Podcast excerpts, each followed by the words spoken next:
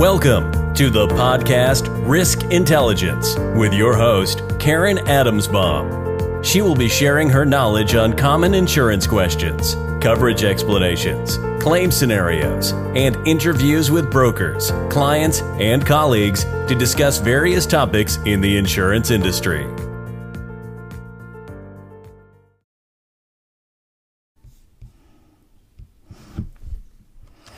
Hi everyone. Today I'm going to be speaking about what it means when an agent is blocked from the market. Often us brokers are contacted by a potential client asking to provide them with a quote for their risk. The risk can be business insurance, home, boat, auto, workers' compensation, health insurance, life insurance, etc. We, the broker, gather all of the data and start to approach our markets. When I say markets, I mean the insurance companies that we have access to. While doing this process, we may get a response from the insurance company saying you are blocked. What this means is that another broker already approached the insurance company and the insurance company provided their response to the other broker.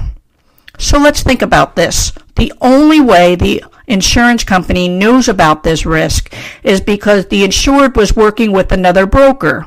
And for whatever reason, the insured did not want to work with the other broker, or maybe they didn't like the answer that they received. So they do the next step, which is to start calling around to other brokers to work on the same exact risk. The insurance companies will provide a quote to the first broker who contacted them insurance companies may not give out a quote for the same insured to multiple brokers. So if you're not the bro- first broker to communicate the risk to the insurance company, you will be blocked. In order for the broker to have access to the quote that the insurance company has, they need to get a letter from the insured stating that they want the insurance company to release the quote to the new broker. I hope that information was helpful. Thank you.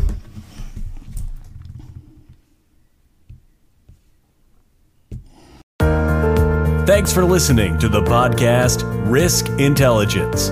Please subscribe to the YouTube channel and connect on LinkedIn by doing a search on Karen Adamsbaum.